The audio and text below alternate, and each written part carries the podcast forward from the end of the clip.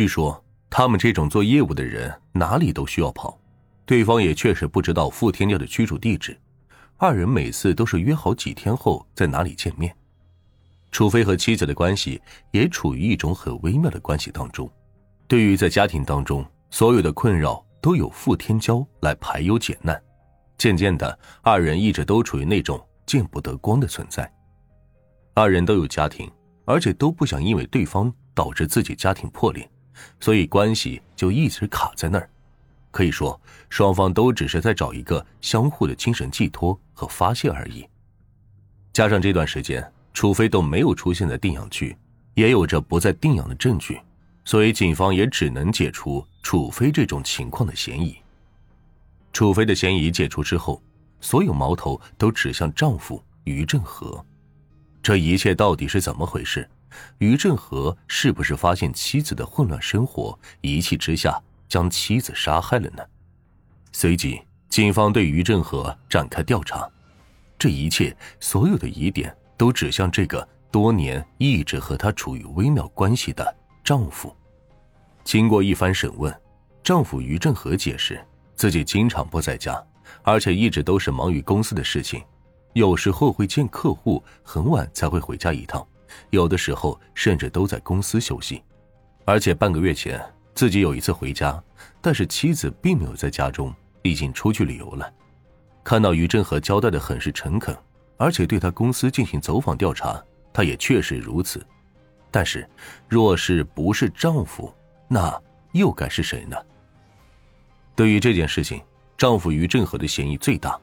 而且这么多年，就算没有当场抓获妻子的行为，要说没有怀疑，那是不可能的。于振和介绍，自己也有怀疑过妻子的举动，只是自己一直没有什么证据，也没有去深入调查。毕竟这么多年关系一直都这样，他甚至还怀疑自己的感情是不是有问题。经过警方的调查和经过公司员工、家里保姆以及邻居的取证。确实，对于正阳只能是怀疑，并没有找到实质性的证据。随后，警方又调查了保姆，对于这个一直在家中，而且可以说是接触最多的保姆，也就出现在了警方眼中。很简单，傅天骄是太太，而保姆也年轻，而且颇有几分姿色。若是保姆喜欢上于正阳，为了寻求嫁入豪门，将正妻杀害，这种可能也是存在的。作案动机也有，作案条件也有。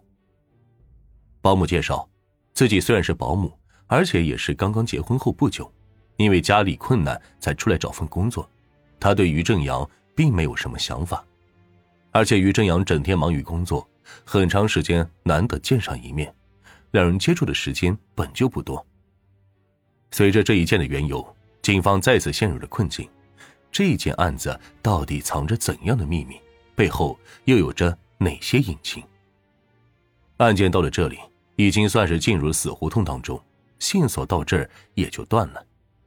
可是就在警方一筹莫展的时候，一个居民给警察带来了一个转折性的线索。就在半个月前，一个居民见过傅天骄和一个男子在一起，虽然很像是路人，但很明显二人认识，而且傅天骄见对方的眼神有几分恐惧。虽然装的像陌生人，可是却认识。据了解，那男子只有二十三四的样子，看起来很是年轻。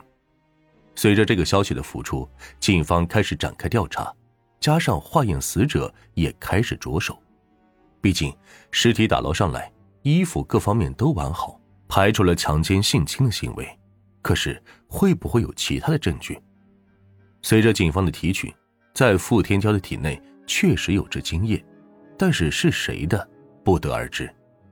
经过一番取证，这个确实不是丈夫于正阳的，也不是谢宝和楚飞的。那么，这名诡异的男子到底是谁？跟这起案件到底有着怎样的联系？又是否就是杀害傅天骄的凶手呢？一切都将从这名陌生男子开始着手。只是，提供证据的居民所见到的男子。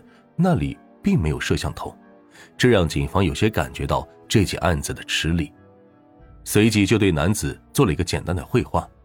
只是男子的样貌，居民也只能说出一个大概，不过可以感觉到，哪怕男子不是凶手，那对方与傅天骄也一定有着不可告人的秘密。随着这一切的发展，警方不断查询着男子的情况，却毫无所获，因为对方做事太过隐秘，几乎没有给警方留下什么证据。随即，警方再一次调查男子出现的附近，展开了进一步的调查和跟民众取证，终于得知了这名男子的一些信息。男子邱伟，二十五岁，可是随着经验的比对，这并不是邱伟的，而是一名叫做熊斌的。熊斌，男，二十四岁，一直处于无业游民的阶段，偶尔上上班，也都是那种做不到几天就离职的情况。这让警察再次陷入了困惑，但是他们感觉这两名男子其中之一就是害死傅天骄的凶手。随即，警方对熊斌展开调查，并且进行审问。对方称自己认识死者，而且在半个月以前还发生过关系。对方声称自己在这里也只是偶遇傅天骄，因为之前两人就有过不正当的关系，而且很久没有见面，而这一次的偶遇。两人都有些情不自禁，就发生了关系，之后就各走各的了。至于后面出现什么情况，他也不知道。随即，警方先将熊斌扣押，而后追查邱伟的下落。经过一番搜寻，始终找不到邱伟的下落，这不仅让警方有些疑惑。而就在警方为抓邱伟而犯难的时候，画像也已经出来了，做了详细的对比。画像和熊斌是一模一样，这让警方怀疑熊斌和邱伟是不是同一个人。若是的话，那这人用两个身份迷惑别人，显然是有不为人知的事情。经过居民的指认，邱伟和熊斌就是同一个人。得知此事之后，警方再次对熊斌开始严厉审问。这一次，他交代了事情的经过。原来。熊斌和傅天骄认识好几年了，因为那时候自己没有工作，每次生活费都是傅天骄打的，这让本来就没有上班心思的他一再懒惰下去，久而久之也就习惯成自然，没钱了就想着找傅天骄。虽然一直不知道傅天骄的住址，可每次傅天骄都会毫不犹豫的给他一些生活费，见面之后，傅天骄还会给他更多。这对于熊斌来说，那简直就是一个天大的好事，不用工作，每天是有吃有喝，这让熊斌果断放弃上班的机会。每次没钱了，就跟傅天骄要。可是久而久之，傅天骄有些不耐烦。最近两年，傅天骄也很少跟他联系，甚至也断了经济来源。这让一个过着无忧无虑的公子哥来说，那简直就是一件难以忍受的事情。于是他一边打工，一边寻找着傅天骄的下落。就在以前的一些照片上，他不断的找寻着线索，直到花了两年的时间，才找到这个给自己生活费女子的居住地。得知之后，他约了傅天骄见面。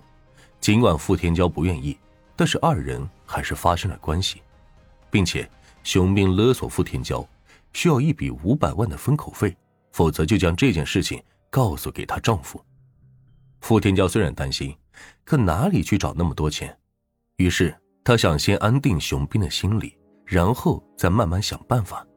可是他也没有办法，于是就起了歹意，想将熊斌杀害。没想到却被对方识破，结果被反杀。杀了傅天骄之后，男子在半夜将尸体丢进下水道中。因为害怕事情败露，于是赶忙逃离现场，可没想到还是被抓获了。人不要存在侥幸心理，不是不报，时候未到。这句佛理。同时，既然能组成一个家庭，无论多么忙，凡事多一份关心，多一点陪伴，多一些沟通，多一点理解。有的时候感情淡，并不是你想当然，而是因为那一份联系和关爱都已经变了。各种忙，那都是借口。